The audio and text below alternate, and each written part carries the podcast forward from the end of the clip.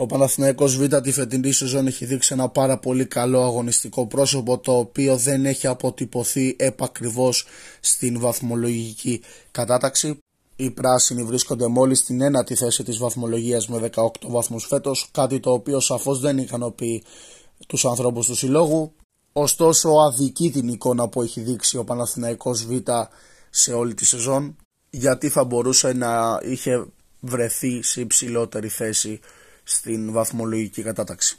Πολλοί μπορούν να είναι οι παράγοντες οι οποίοι επηρεάζουν την εικόνα του Παναθηναϊκού, ωστόσο ε, με μία ματιά στα στοιχεία μπορεί κάποιος να εντοπίσει το ότι το τριφύλι φέτος στη Super League 2 έχει φέρει σε 14 αγωνιστικές 6 ισοπαλίες. Κάτι το οποίο σαφώς και επηρεάζει την θέση της ομάδας στη βαθμολογία αρκεί να σκεφτεί κανείς το ότι την περασμένη αγωνιστική περίοδο σε 32 αγωνιστικές ο Παναθηναϊκός Β είχε φέρει μόλις 7 ισοπαλίες.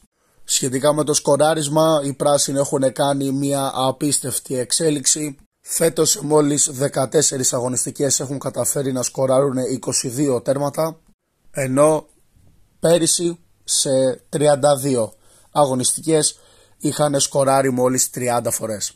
Το γεγονός ότι οι ποδοσφαιριστές του Αντωνίου χρειάζονται μόλις 8 τέρματα για να πιάσουν την περσινή τους επίδοση λέει πάρα πολλά για τον τρόπο με τον οποίο αγωνίζονται οι πράσινοι σκοράρουν με περισσότερη συνέπεια, κάνουν πιο εύκολα τη ζημιά στον αντίπαλο και αυτό φυσικά δείχνουν και οι αριθμοί.